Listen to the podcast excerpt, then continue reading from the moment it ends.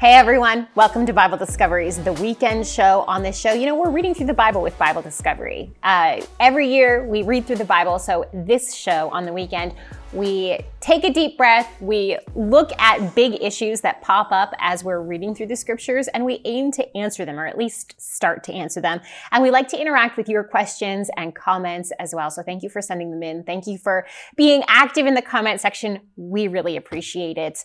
Uh, before we get started today, I just wanted to say, if you've been watching the weekend show for a long time or Bible Discovery and you are not a monthly partner, but you're interested in becoming a monthly partner uh, and donate to Bible Discovery, then you can just go on our website. Uh, there's a donate there. You can also call either the Canadian office or the American office and speak with our amazing people. Again, this is not to say that you have to or put any sort of guilt at all. It's just that if, if that is something that you feel called to do, that you want to do, and that you're able to do, that would be great because we want to make as much free content as possible. We want to help people understand the Bible and really be consistent in their Bible reading. So that's that's our goal at Bible Discovery as a whole. So again, no pressure, but if that's something that you'd like to do, that's how you would do it. Matlock, why don't you let us know? Sure. Where in the scriptures right. we are supposed to read this week? Well, it's good because we've like fastly approaching the end of the year. I we think, are. Yes. Yeah, really quickly. Yes, I think this is episode like 46. 7. 47? Yeah. Look at this. Episode 47 already. And uh, so that means we did uh, 2 Corinthians 4 to Ephesians 2 this week, if you were reading your Bible. Um, th- so the questions that are pertaining to today are regarding uh, a slew of different things, as you see, mainly to do with Paul, but regarding uh, limited atonement, the, the tulip itself, whether or not that's biblical, that's a big question that comes up. God's grace and its dynamics, how does that work? Can you remove God's grace or anything like that? And also, is gender in God's kingdom? That's another mm-hmm. question that came up from Galatians. Now, we do have a big question, but I don't know if we're going to have time to get to the big question. So we're going to leave this a secret big question for the end. well, the truth is, we have a lot of big questions. We have a lot answer, of so we're not right. sure how that's going to go timing wise because a lot of these questions are yeah weighty and interesting. That's right. Yeah. yeah exactly. So let's just start things off. Yeah. Okay. so I'm going to open up, Corey. I'm going to ask you the first question. Sure. Okay. So it's regarding Galatians three twenty eight. Yeah. All right. This is from Jay. Does Galatians three twenty eight mean there are no more genders in God's kingdom? Right. No so more gender. No more gender. All right. So let's go and let's read Galatians 3:28 to get the context for this. Okay. We are going to go back to verse 23. We're going to read Galatians 4 verse 23 to 29. Here we go. Now before faith came, we were held captive under the law, imprisoned until the coming faith would be revealed.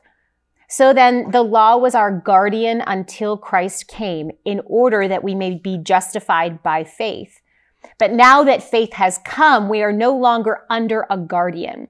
For in Christ Jesus, you are all sons of God through faith. For as many of you as were baptized into Christ have put on Christ. There is neither Jew nor Greek. There is neither slave nor free. There is no male and female, for you are all one in Christ Jesus. And if you are Christ's, then you are Abraham's offspring, heirs according to the promise. So this is really, is really breaking down societal expectations, uh, of that time when it comes to how God deals with people, right? So when we're looking at this, how does God deal with people? Well, he definitely doesn't deal with them according to our individual societal expectations, right? Because each society, each culture has different expectations on what it means to be a human being, what it means to be male or female, what it means to be Gentile or Jew, what it means to be slave or free. And that's not how God is dealing with us when it comes to salvation, right? Eh, when it comes to salvation, we are all sons of God. And in that culture, that meant we are all equal heirs of salvation, of the new heavens and the new earth. So there's no partiality with God. He's not saying, oh, you're a man, therefore, like in that culture, because men were seen as more valuable than women. Uh, he's not going, okay, well, you get a bigger inheritance of salvation, or it's easier for you to have salvation than it is for this woman. She's my daughter, but she's going to get a little bit less. She's not going to be able to do very much in the kingdom. Here it is. And same with slave and free. There is, or, or Jew and Gentile, just because you're a physical physical descendant of Abraham doesn't mean that you're going to get preferential treatment when it comes to salvation or, or the, the inheritance of of, of eternal life in, in the new heavens and the new earth. That's not how God is approaching salvation. And we learn that here in Galatians 3 and, and also elsewhere. So it's really busting down these, these expectations and say God is treating us all as equals. And, and the reasoning behind that is because it's not who we are that matters. It's who Jesus Christ is.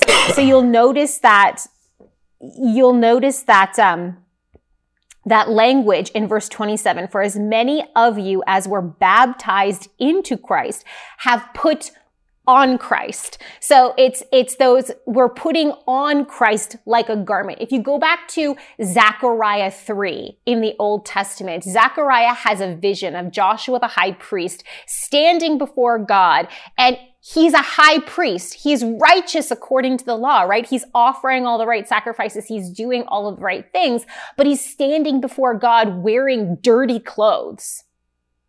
And Satan is standing there accusing him, look, he's dirty. He shouldn't be able to stand before you. And instead of God listening to that and kicking Joshua out, he clothes Joshua in clean clothes. It's God giving the clean clothes to Joshua. God has given us Jesus Christ to wear as a garment. His righteousness, right? And we're all wearing that garment. There is no caste system in heaven and in, the new, new heavens and new earth. So, uh, I do not believe that Galatians 3 is speaking to the fact that there is no gender. It's speaking to the fact that regardless of gender, we all have equal access to salvation and to an inheritance of eternal life in the new heavens and the new earth. Yeah, no, I think that's good. There is a typological parallel that's made between often in the Bible too between uh, uh, circumcision and baptism. Yeah. But when you think about what circumcision is, that's Yeah. strictly for men. Yeah, we, Right, women so- can't do it. Right, but women get baptized. So this idea is that like this is open for everyone, right?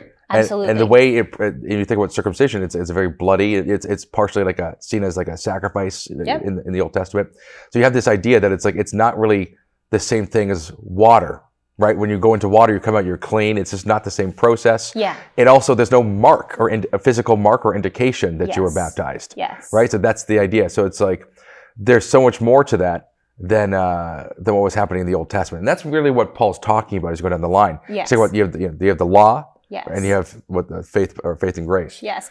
And there were distinctions, like in the Old Testament law, there were distinctions between how men and women fulfilled the law, even just beyond circumcision. Yeah. Uh, and those are gone Right. in the New Testament, right? We, we all follow Christ. We all follow the law of Christ. We all are working out our faith, not that our works are say make us saved but according to the new testament we we have faith we have trust in god and then therefore good works uh, come out of us in that and and there isn't the same kind of of distinction Right. that we see um, now that that doesn't speak to the gender issue wholly but i think that does speak to the Right. gender issue here Well, I, I, yeah, 3. yeah, because the context is status. yeah It's about status. It's Yeah. not about the, the other. Because he even Yeah. says, "For for in Christ Jesus, you are the sons of God through faith."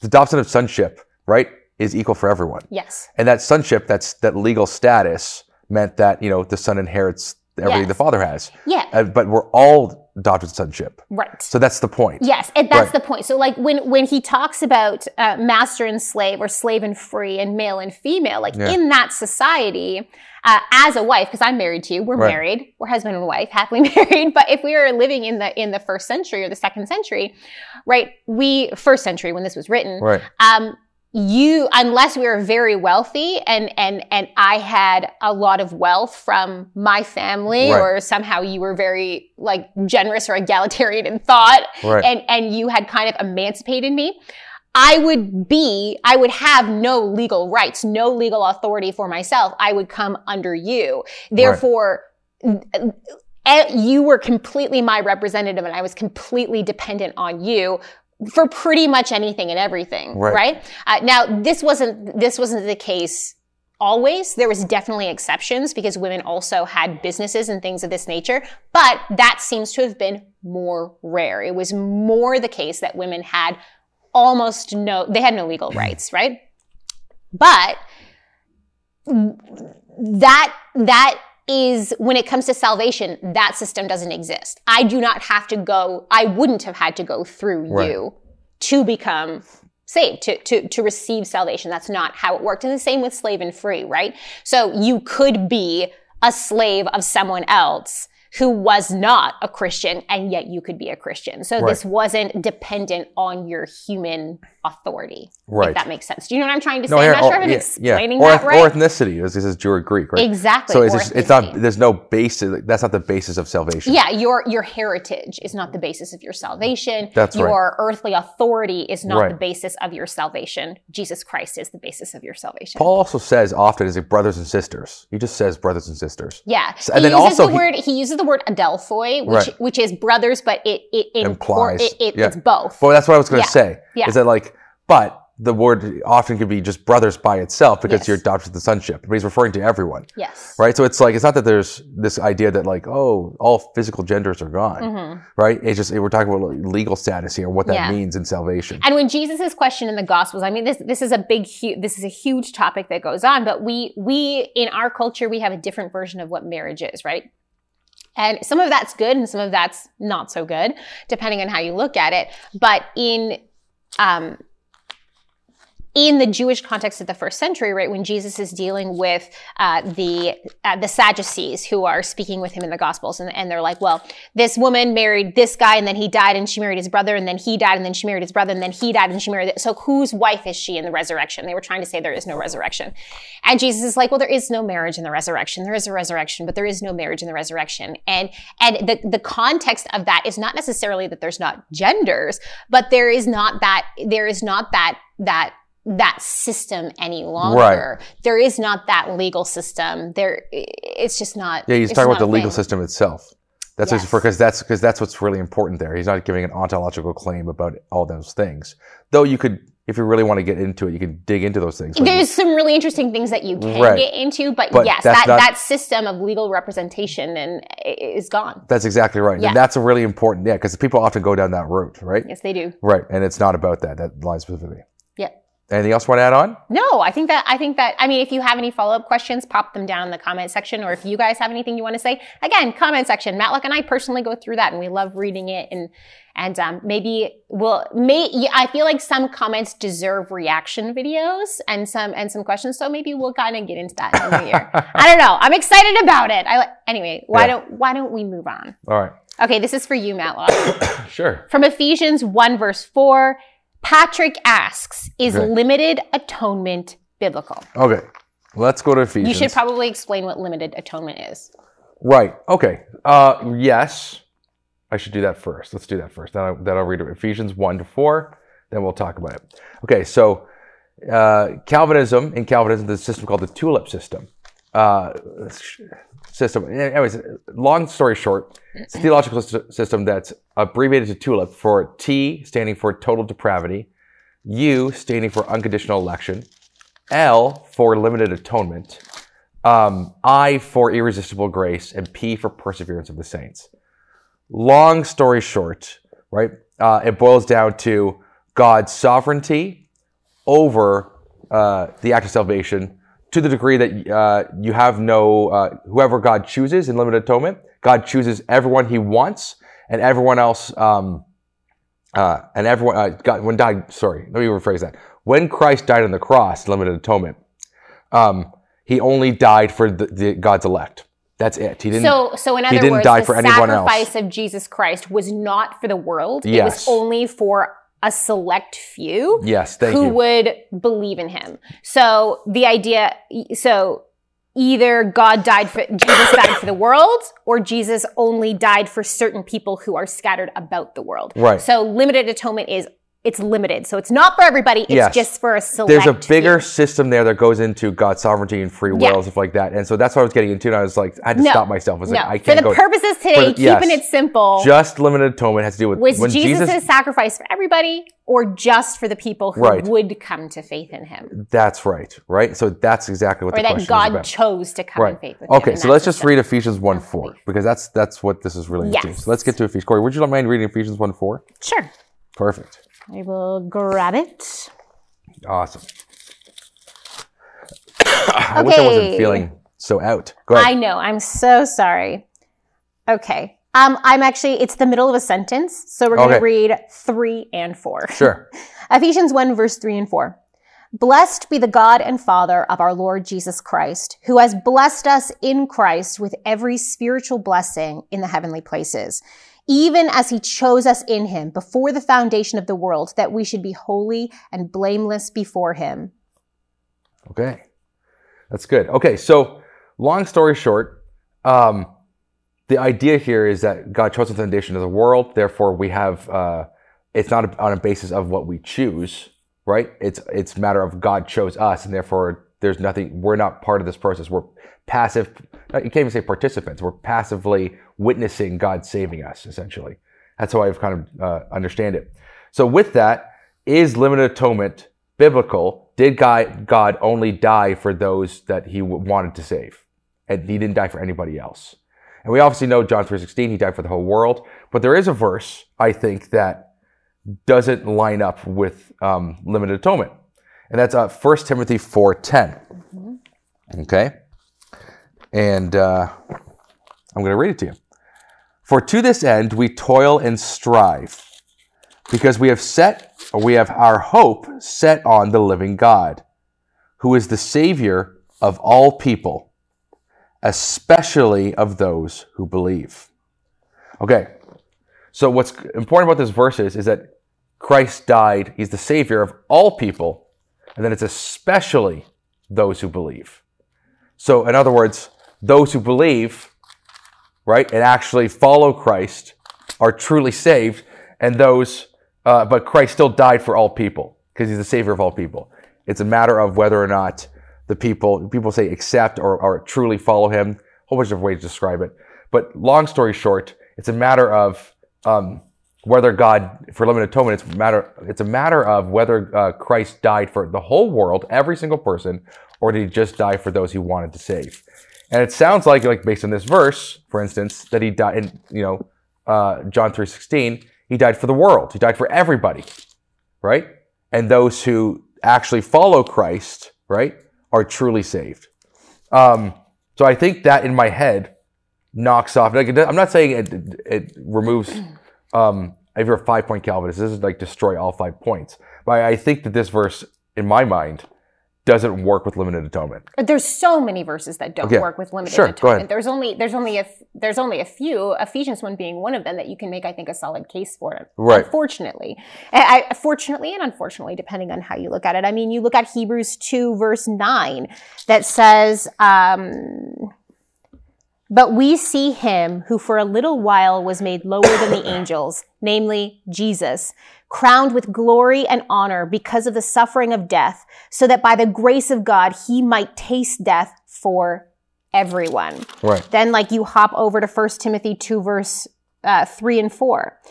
This is good, and it is pleasing in the sight of God our Savior, who desires all people to be saved and to come to the knowledge of the truth. Right, but hold on. But but the, the issues with even those verses though, and here's the is like the reason why I highlighted this verse specifically Mhm. is when you say all people, I right? What- all- right. yeah, okay, All of. Israel will be saved, but then it also says not all Israel belongs to Israel. So it doesn't mean all Israel. It means only the faithful. And the concept is there's an all that includes everyone, everyone. Except It's within the context of all Israel, he's Right. just gone on to explain that not Yes. all Israel Israel. So he puts that in context. Yes. So when you're looking at something that is as important as atonement, whether it's unlimited or limited atonement. Right, right. You have to look at a multitude of verses. You can't just pick on one, like in Ephesians 1, and be like, oh, this means that it's not for everybody. Like you have to do some really weird things with the text. And that's kind of what I'm trying to push my push, Right. push us towards. Like when you when you actually look up all of these verses that deal with salvation, I mean,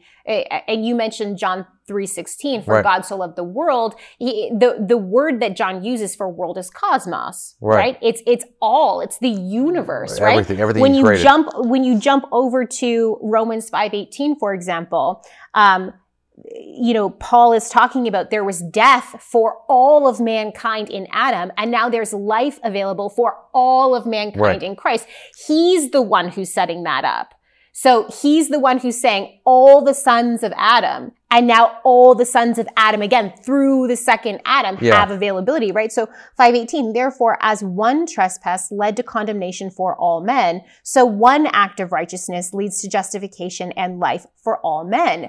So it, it's this availability of it there. Yes. Okay. Right. Yeah. But that's, and I think that's the idea. So like, Yeah.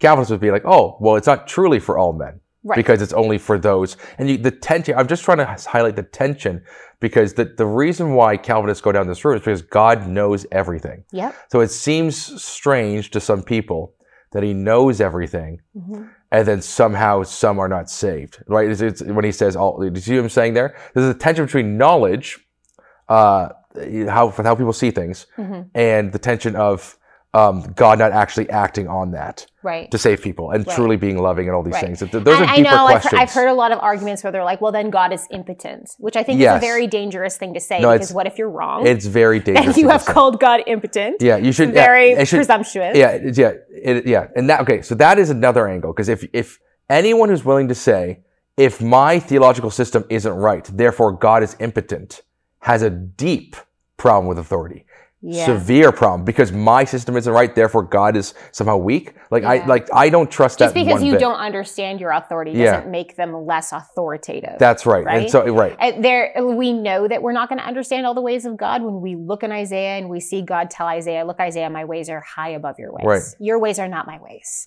So there has to be a level of humility when we're approaching this. Yes. um, uh, especially when it comes to salvation. This is an amazing gift of God. But I, but I think when you look at all of not just the verses, but the verses in context, Right. it points us towards the fact that yes, God has made this available to all. Otherwise, He's using language that seems disingenuous. Well, I'm not saying it is, yeah. but it seems disingenuous if that's the way you interpret Jeremiah. Ezekiel, turn, turn from your wicked ways. Yeah, Seems like he's as if we ha- as if they actually have a choice. Right, right, Yeah. yeah, right. So that goes out to different angles. But the point It here does. to highlight here is that I, yeah, it seems like limited atonement. There's evidence within the text itself that suggests that uh, it's not biblical. Yeah. It's not complete. Yeah. Um, like I said, he's the savior of all people, especially those who believe. So there's a dichotomy there between those who are between everyone and then those who are believers. Um, so that- Yeah. that- there's and a again, difference. this right. is absolutely an in-house issue, right? I want Yeah. like this is this Well, is you yeah, can I- you I- can believe in unlimited atonement and limited atonement and still be Christian brothers and sisters. Yeah, so I think that, and the clear the, the thing is here, like there's tons of like like Gavin Ortlund for is a great great guy, uh, five point Calvinist. So it's like uh, uh, for Calvinism, it's a lot about the logical consistency, Mhm. but how that actually works, and that's what the, the argument is. But there's a difference between saying Calvinism is absolutely true, be- right, and then calling God impotent if he is if it isn't Right. true. And the difference was between someone saying, "Well, I think Calvinism is the best explanation of the text." Right. Those are radically different positions. yes, absolutely. Because one is saying, absolutely, if you don't believe in Calvinism, then God is pathetically weak. right. Like literally, that's what the that's the Bad- argument. bad idea and that is that that like route. that's an emotional stronghold Yeah. that I think is very dangerous. Whereas I know many Calvinists who uh, don't think that way, and Mhm. it's, it's you know, and they're working out through the text in the way the best way they can. And so those are just different Yeah, perspectives There's healthy ways and unhealthy ways Right. to approach these disagreements and the different interpretations of the text. So wherever you land on the spectrum, just let's make sure we're approaching the text and we're approaching God in a healthy way. that's right. yeah. That's right. Not in a All right. manipulative way. Thanks for saving me there. I'm a little I'm a little bit under the weather. So Corey, let me ask you another question. Sure. Okay. This is related to Ephesians 2. hmm It's from, I don't really want to pronounce the name, but I'm going to try Olafusi. Okay. Okay. I'm assuming Nigerian. I'm guessing. Don't know for sure. Okay, uh, my question is Can the grace of God be transferred from one person to another? And can the grace of God be removed from a person? Lastly, can the grace of God be ceased from a person? Or, this should be lastly, can the grace of God increase in the life of a man? Right. Okay. Four different questions in there. All all about grace and the usage I would say the usage of grace here in Ephesians, but in other, it's really interesting because Paul, this is one of the, this is the one of the things that Paul is famous for. Um, where it's one of his blessings, grace and peace be with you in our Lord Jesus Right. Christ, right? And in, and in some senses, grace is interchangeable with mercy. And in other senses, it has a little bit of a different connotation. So let's look and see how he's using it here in Ephesians 2. Um, I'm just going to start reading where I'm just deciding where I'm going to read. One second. I don't want to subject you all to all of this. Okay. Uh, we're going to start reading in Ephesians 2, verse 4. But God, being rich in mercy because of the great love with which he loved us, even when we were dead in our trespasses, made us alive together with Christ. By grace you have been saved and raised up and raised us up with him and seated us with him in the heavenly places in Christ Jesus, so that in the coming ages he might show the immeasurable riches of his grace in kindness toward us in Christ Jesus. For by grace you have been saved through faith, and this is not your own doing. It is the gift of God, not a result of works, so that no one may boast. For we are his workmanship, created in Christ Jesus for good works, which God prepared beforehand that we should walk in them. So that's Ephesians 2, verse 4 to 10. Okay, so clearly this has that mercy element to it. By grace, we have been saved. This is, this is God showing us unearned kindness, unearned mercy, unearned grace. It's this pardon, this gift Unmerited of God. mercy. Yes, unearned, Yes. unmerited, Yeah. however you want to say it, right? Uh, it's interesting. We can go back. Uh, yeah, he opens the book of Ephesians, Paul does, in verse 2 Grace to you and peace from God our Father and the Lord Jesus Christ. Uh, when we look, for example, when we like hop over to the epistles of Peter, Peter says something really interesting about grace. We're going to jump over to 1 Peter 4. And we're going to read verse 7 to 10. Okay, 1 Peter 4, verse 7 to 10. The end of all things is at hand. Therefore, be self controlled and sober minded for the sake of your prayers. Above all, keep loving one another earnestly, since love covers a multitude of sins. Show hospitality to one another without grumbling. As each has received a gift, use it to serve one another as good stewards of God's varied grace. So Peter uses it here in a really interesting way where he talks about, you know, God has, has, has given us varied grace. So he showed us mercy and as a part of that mercy has gifted us with, with different gifts like, like hospitality or like teaching or like all these different things that we are supposed to be using, uh, to, to build up each other and build up the kingdom of God. Okay. So The questions. the questions. Do you want to read the first question again? Sure. Can the grace of God be transferred from one person to another? No, it Thank can you, yeah. only be so if we're talking about grace as in the mercy of God, as in salvation, no, we cannot give God's grace. We cannot save other people. The, the grace of God can only be transferred from Christ to us in that sense. In a different sense, can we show grace or mercy to others? Absolutely, we can, right? We can absolutely show God's grace and mercy to other people. We can act, we have a responsibility to act in grace and mercy towards other people. As we have been forgiven, so we must forgive. And when people ask us, well, why, why would you do that? Like you, I don't deserve to be forgiven. I don't deserve this or whatever. Point back to God. Right. I'm forgiving because I have been forgiven. So we can show God's grace to the world, but it's not as if I am saved now, therefore I can sacrifice myself for someone else. No, no, no. That's, that's Christ. So in the sense of God's grace being mercy of salvation, no, that just comes from Jesus Christ to us. Uh, does that make sense? Am I Yeah. explaining that correctly? Yeah, well, I, I, I was, I was when I heard the word transferred, transferred from one person to another, I was thinking literally like a, like a force or a power that moves from this person to this person. Do you see what I'm saying? Right, right, And then right. literally transfers. Um, and I, I just just doesn't work that way. But okay, But, so hold on. I want to jump over to Ephesians because yeah. in Ephesians, like we're, we're in Ephesians, It's not the person that's in control of God's grace. It's God who's, who's in control of His grace. but Go ahead. I'm trying to find the verse here. Right. Mhm. Okay, yeah. So Ephesians does talk about giving grace, but in the sense that I've already talked about. So if we mercy. jump to Ephesians 4, uh, verse 29, it says, Let no corrupting talk come out of your mouths, but only such as is good for building up, as fits the occasion, that it may give grace to those who hear. Now, this is not God's grace as if we are the arbiter of salvation, but this is grace in that secondary sense of that we have received grace and mercy from God, and now we need to to act in grace and mercy. We have an obligation to act in grace and mercy towards other people. So this is grace in the sense of building up, right? We're not speaking, eh, we're not speaking corrupt talk, but only such as is good for building up as fits the occasion that it may give grace to those who hear. It may be a blessing. It may give mercy. It may build up. Does that make sense? Yeah. So yeah, that's All right. So next Okay. question then. Next Can the grace of God be removed from a person? Okay.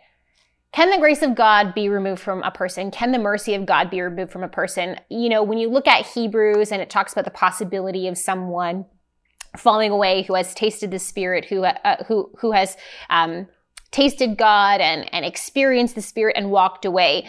So I I, I think personally where I'm at uh, with with the Scripture, I think the grace of God can be removed from a person only if that person willfully chooses to walk away.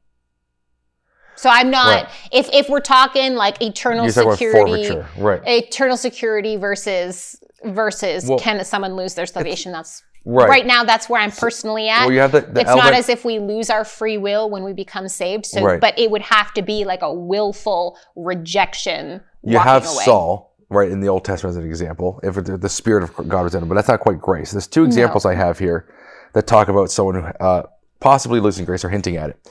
So, um, uh, 2 Corinthians chapter 6, verse 1. Um, I'll start off a little bit earlier. So I'll start off at 2 Corinthians 5, verse 20. Therefore, we are ambassadors for Christ, God making his appeal through us.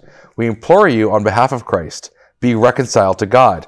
For our sake, he made him to be sin who knew no sin, so that in him we might become the righteousness of God.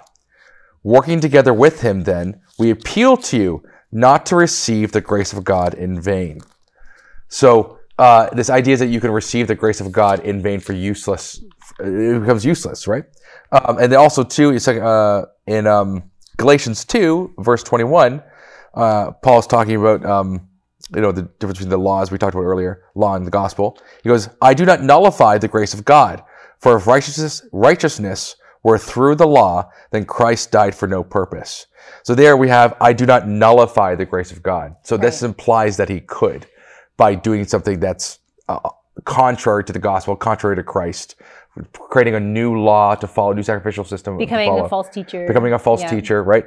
So, um, so I don't think he would say, "I do not nullify the grace." You know, it's you don't say something that's impossible if if it's could be if it's say something that's impossible when it's technically plausible. Anyways, it's kind of a weird way of putting it. But the point is, I think that there's precedent to say the grace of God can be removed from a person uh, but I think it's forfeiture. I think it has to be someone. Yeah. It's not like what does Paul say in Romans? There's no height nor depth, no uh, Yeah. angel above. And that's This- actually this- my que- my answer for the next Okay. question. Okay, too. so like it ha- goes into that. Right. So it's basically it's like there's nothing, there's no external force that can separate you from God. The Yeah. only thing not mentioned in that verse is you. Like if you start becoming an idol worshiper, if you start doing these different things, like you've nullified the grace of God because you're now worshiping your own desires, your own passions, yourself, Satan, Yeah. or whatever it is. So however that works, that dynamic between, you know, God's sovereignty, God's free will, however that works, somehow people nullify the grace of God. And I don't really know quite how that's possible. Um, but it seems to be what the text is saying. Um, either way, um, the other question, Corey. Yep. Uh, second last question. Can the grace of God be seized from a person? And that's where I was going to point to Romans 8, 38 Okay, to go ahead. 39, Yeah, just right? read it. Uh, uh, Romans 8, verse 38 and 39. For I am sure that neither death nor life, nor angels, nor rulers, nor things present, nor things to come, nor powers, nor height, nor depth, nor anything else in all creation will be able to separate us from the love of God in Christ Jesus our Lord. So, no, Right. it can't be seized Right. by some sort of external force. Right. That's right. And then the uh, last one is Can the grace of God increase in the life of a man? So if we look at this, you're talking about unmerited mercy and Mhm. different things, and also uh, grace being a free gift. Yeah. right? These different things. The question then becomes can this grace increase in the life of a man? I would say yes. I don't see a reason not to, but it's kind of like how you look at the word increase and how you It look at it. depends on how you're using the word grace. That's right. It really does depend. it's very nuanced in how you're using it. Right, because if you're it. using the word grace being just salvation, it's like how does salvation increase? Yeah. But if you're talking about sanctification, well, that increases. Talk about how God's uh, changing you into becoming holy, well, then yeah, sure, the grace of God's increasing in that sense. and even your awareness of what it means that God has saved you right. by faith through grace. Right, and maybe know? God's showing more mercy on you because in the difficult time. So there's there's different elements there. Uh, if you're not looking at it like a power, it's like in terms of salvation as a status. God's grace is a status. Uh, n- it can't increase. It's just you have eternal Doesn't life. need to. Salvation doesn't need to. Uh, we talk about God's uh, grace in terms of how He's sanctifying you, right, or perhaps justifying. However you, you look at that. Uh, yes, then there is, right. Um, then there is a, growth, but it is God growing you specifically. It's God who does the work. It's not you. It's unmerited. It's a free gift, and that's what's important. As long as you're not rejecting Him and you right, you're letting God work in your life. yeah, that's Yeah. that's it. All right. I hope we answered that question Okay. satisfactorily or explored it satisfactorily. Let us know Right. in the comment section. Okay, Matlock, Ephesians 2 again. All right. Oh, okay. Yeah. Sure. This one is from LD. And they say, okay, it bothered me when Rod said so many people think they're saved, but they're not. So this is in reference to, must be one of the programs on Must be Bible Your dad. Discovery daily program, okay? Okay, it bothered me when Rod said, so people think they're saved, but are not. What did he mean by that? Slash, if you've asked God for forgiveness and asked him into your heart, you are saved. So is he saying some people aren't? Or that people think they're saved if they're a good person? All right, the latter, basically. He's saying the latter. Some people think they're saved because they're a good person, or they think, you know, they have a false understanding of what goodness means, or whatever. Uh, I'm going to read some verses here. So let's go to uh, Matthew 7, uh, verses 22 to 24. On that day, many will say to me, Lord, Lord, did we not prophesy in your name, and cast out demons in your name, and do many, do many mighty works in your name? And then I, I, the Lord, will declare to them, I never knew you. Depart from me, you workers of lawlessness. Everyone then who hears these words of mine and does them will be like a wise man who built his house on the rock. Okay. And this idea is that um, there's a whole bunch of people just claiming to be Christian, doing whatever they want. They're called nominal Christians, right? But they're not actually sincere, heartfelt Christians who follow Christ, who are obedient, who are uh, steadfast and faithful. Uh, they like the, the, the, the power that, that comes with, you know, perhaps Christ's name or whatever it is. Uh, but the idea here is that um, that they're just nominal Christians, and there has been there's been nominal Israelites. I said it earlier. It's not all Israel belongs to Israel, right? It's Romans nine, but uh, there's just there's nominal Christians in the world, and they are using the power of God in, in ways, right, that they that aren't for the, the right reasons and for the right gain. And so God never doesn't know them, doesn't know them in their heart, right? The Holy Spirit's not indwelling them. And that's really important. Um, and here it says, notice here why I added the uh, verse 24. Everyone, that's, everyone then who hears these words of mine and does them or practices them will be like a wise man who built his house on the rock. And everyone knows that parable, right? Between the man who built his house on the sand and the rock, rock stood up in the storm, the sand collapsed and everything.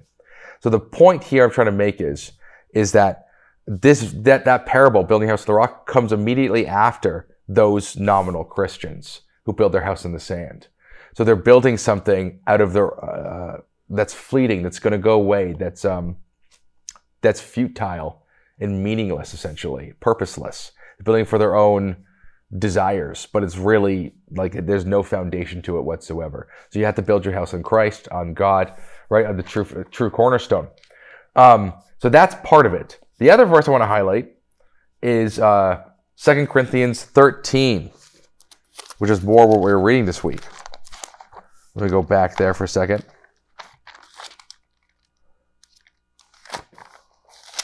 Second Corinthians 13. All right, uh, verses 5 to 6.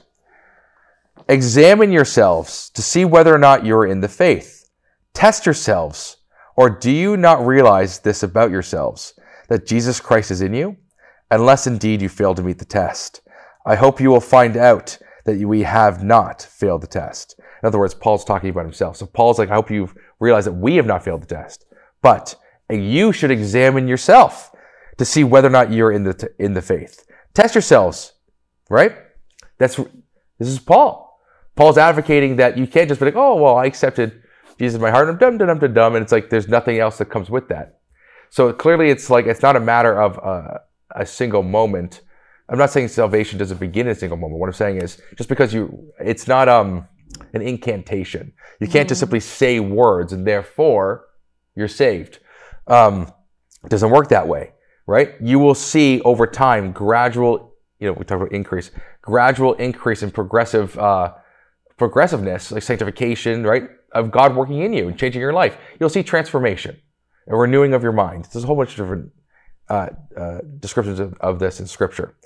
Um, so that's what I would say to that. Corey, yeah. it's about sincerity versus just saying so. Definitely, definitely. And, you know, I, I think my experience as someone who was raised in a Christian home and has always believed in the existence of God and the sufficiency of Jesus Christ, right? That, that, that he is real, that he was God's plan of redemption. I've always believed that. I was raised that way. I remember as a little girl always just knowing that there was a God and believing that he loved me and loving him in return. Uh, but I think sometimes there's this, there's this, um, I don't know, maybe fear that that that somehow because we didn't have a big uh, conversion experience when we were adults that that somehow then there's this fear that isn't in working. At least that's been my experience with other christians who uh, have a similar story to mine. But um, there's there has to be when it comes to salvation there has to be an acknowledgement of sin right? This realization that that you are a sinner.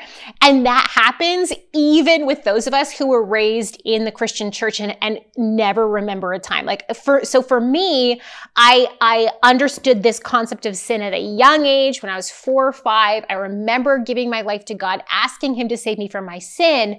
But then as I aged and went through all the different life stages, it was new understandings of what it meant to be a sinner and what it meant to have a sin nature future.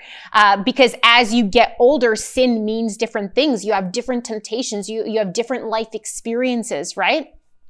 And you're just able to reason and comprehend more about the world. So for a lot for a lot of us who are raised in the church but we have a real faith in christ there's this this leveling up really or or a, a deepening of our understanding of what it means. And and this recommitment as it goes on this this renewing of of the covenant within us as our understanding ages and grows so there always has to be this acknowledgement of sin and this uh this recognizing the reality of our sorry state and then this acknowledgement of the sufficiency of Christ as God's redemptive plan to save us and and um and then this our repentance from sin, meaning our, our desire to turn away from sin and instead follow God.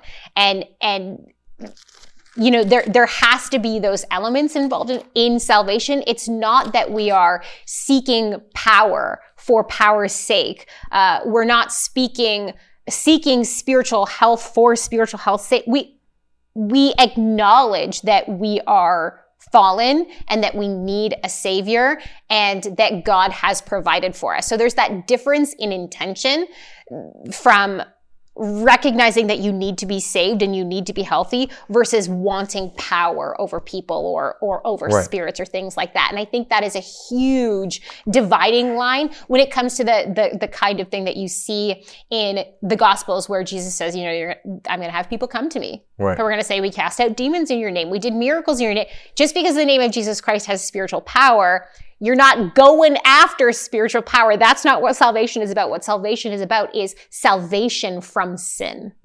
So that's right. I think there's a big dividing line there. No, I think you're right there. No, I think that's good. I think that's a good place because I think we have enough time to, eh, to go into the secret big question. sure. Okay, ready let's, for let's, this? Let's do it. All right, Corey. Here it is. Ready? Sure. I'm not Drum sure roll. if I'm ready. Drum roll. No, okay. We'll find out. All right. So, is Paul a legitimate apostle or was he a false prophet who corrupted the teachings of Jesus? Now, this is a modern thing that's kind of going around. Yeah. Because when you read so much of Paul, he's like, don't follow the Sabbath, don't get circumcised, saying all these things. But the circumcision was an everlasting covenant. But but the Sabbath was a sign forever. So people really struggle with this. So what I see is there's the Hebrew roots movement specifically that's talking about this, but there's other people too who believe Paul wasn't a legitimate apostle. Now, funny enough, he defends his apostleship in the text. He does because, several times because there was false teaching going around. Right. In the time in during his lifetime and in the Christian churches that was saying no you you you still have to convert to Judaism and follow the Mosaic law in yes. order to be saved. That's right. Whereas whereas the the orthodox Christian teaching was that the new covenant had come and had reversed essentially Babel. We see that, you know, the Babel event where Jesus has to split apart humanity and then, and then just choose the, the Israelite nation. But why did he choose them? To be priests so that, so that all of the world would be blessed through Israel, through the Messiah, right? And then in Acts, we had that, that, that the beginning of the reversal of Babel, right? Where people are hearing the gospel in, in, in their same, in their language. They're understanding it. And now we're moving towards the new heavens and the new earth, this kingdom of God, right? Where all nations will be reunited uh, under God right. in, in a righteous way. Right. Yeah. So this movement specifically, or just these, a lot of these people who adhere to this belief or mm-hmm. advocate mm-hmm. this belief, uh, attempt to argue that it's, right that we're following the law. Jesus has never abolished the law, right? Right. And so therefore, like everything Paul says, just goes against what Jesus never said any of these things, right? Now, I have one thing to highlight in specific, so I'll highlight it here, and it has to do with 2 Peter three verses uh, fifteen to sixteen. I'll just read it quick. Um, and count the patience of our Lord as salvation, just as our beloved brother Paul also wrote to you according to the wisdom given him, as he does in all of his letters when he speaks in them of these matters. There are some things in them that are hard to understand, which the ignorant and unstable twist to their own destruction, as they do the other scriptures. Okay. Right there, Jesus' immediate disciple, Peter, who he renamed the rock, right?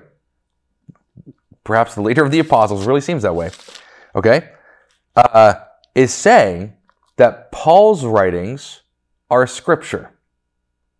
So you have a big dilemma here because if you're going to say Paul's not an apostle or he's false, then Peter's also false for lying, for, for saying something that's prophetically not true, though using prophecy, if that makes sense. Um, so he's using, you know, he's writing scripture. Peter knows he's writing scripture, so he's writing scripture here. And he's saying in Scripture that the Paul's writings are Scripture. So it really like to knock down to say Paul's illegitimate is to say Peter's illegitimate. And then that really brings down to okay, so then what does that mean about Christ? Right? Christ establishing Peter's um, leadership. So I think the whole thing kind of wobbles there because then all of a sudden it becomes a matter of how I feel right now. And then the whole Christian movement, you know, has never deviated. You know, it, it, it argues the Hebrew roots movement, the Christian, the Christianity has deviated away from everything, from its core meanings. But it's like, no, it didn't just deviate away, you know, a hundred years later. It deviated away pretty much instantly, which puts into question Christianity itself. At that point, it's like, okay, well, is Christ God for him, you know, for all these things? For, you know, I thought that the gates of Hades would not prevail against the church, which, by the way, is an offensive movement, right? The church is moving forward and we're going against, against the gates, which is the defensive structure of, of hell, uh, of um, the Satan and the evil ones. So we're on the offensive. Anyways, the point you made here is that I think even just there, it's completely problematic. like you just, the whole thing just like falls flat, and just like that mm-hmm. verse, those two verses. Well, what do you think? Yeah, and I mean, I mean, you have to reject. You have to reject all of Acts if you're going to reject. You're, if you're going to reject Paul, you yeah. have to reject Peter. Yes. And you also have to reject Acts, mm. right? So because what do you do with Acts 10 and 11 and 15, right? like so. uh, in Acts 10, Peter, who is a Christ follower, but he is also Jewish, so he's also also still following the Mosaic law. He sees this vision where uh, where all this unclean food, according to the Mosaic law, is lowered down from heaven, and God says, "Kill and eat." And Peter's like, "No way." I've yeah. never done that. I've never, I've, I, I no. He think, thinking it's a test, right? So it happens three times, and Peter says no three times, and then God's like, "Don't call unclean what I have made clean." Right? We go back into Mark 16 yeah. and the, go- you would also have to reject Mark because the gospel of Mark, I believe it's in 16.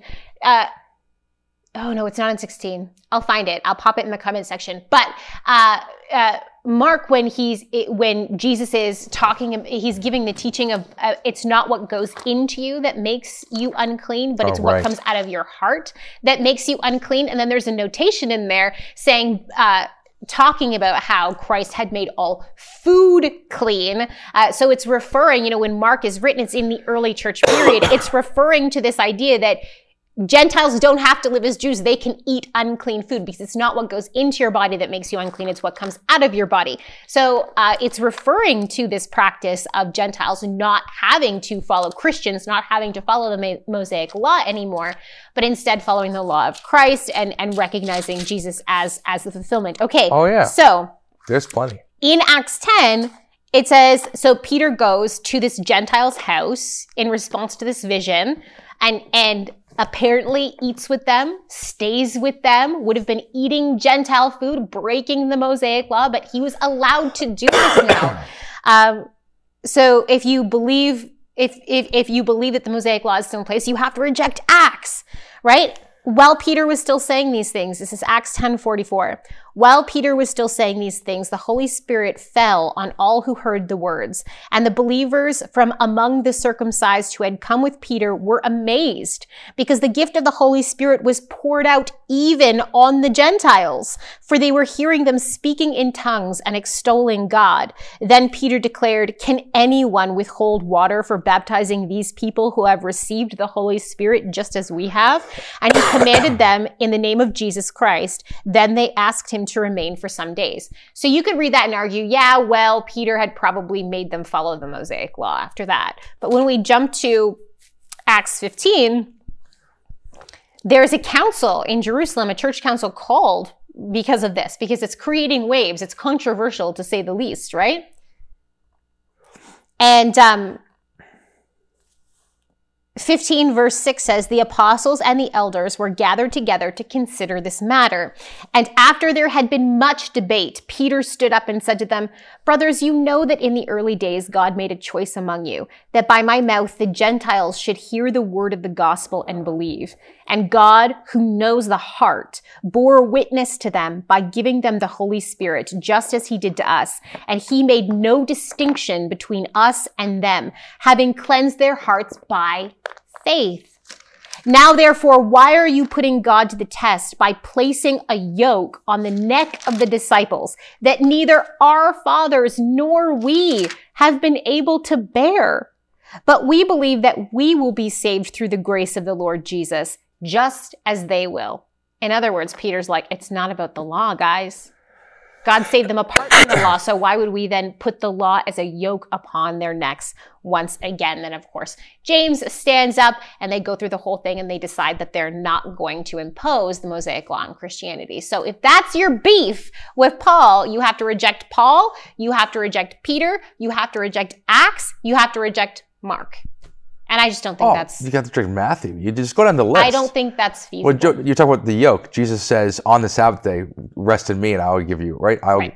right. I'll give you rest." So it's like he's taking the Sabbath on himself. It's Yeah. like there's so much there. Like he's eating grains on the Sabbath day. It's like this. So this is like yeah, this is like ge- generally how would we how we would approach this. If there's more specific examples that you guys have been challenged with, or that you would like to challenge us with, uh, more specific e- examples where you think Paul contradicts Christ, or you've heard Paul contradicts Christ. Again, pop it in the comments section or email us at hello at BibleDiscoveryTV.com and we can deal with specific examples. But generally, yeah. that's what that's kind of how I would go. Oh, foolish Hebrew roots movement, who has bewitched you? Yeah, there's Yes. a lot there. Yeah, there's, a, there's a lot there. right? Anyways, no, I think that's I think that nails it on the head. Honestly, I just don't think there's any precedent to say that Paul is not a legitimate apostle. I just I don't know how you get that point. I think I- it's only to preserve the law. That's it. It's just and even Christ Himself is above the law. Yeah, there Right. seems to be a very weird objective for control Yes, exactly. in that stance. Yeah. All right, are you good? I'm good. Yeah. All right, guys, thank you so much for joining us today. Uh, if you've watched this far, give the video a thumbs up. Don't forget to subscribe so that you don't miss any videos. Hopefully, in the new year, I'm really trying to push towards some really interesting, more diverse content. So please be keeping me in your prayers for that, and Matlock in your prayers for that as well. We would really appreciate it. Uh, again, pop pop your comments down below, and until next time, happy reading and studying. Thank you so much for watching. We want to keep producing high quality biblical content, but we can't do it without your support. If you feel called to support us, please click the link in the description under donate. Your support really means a lot to us.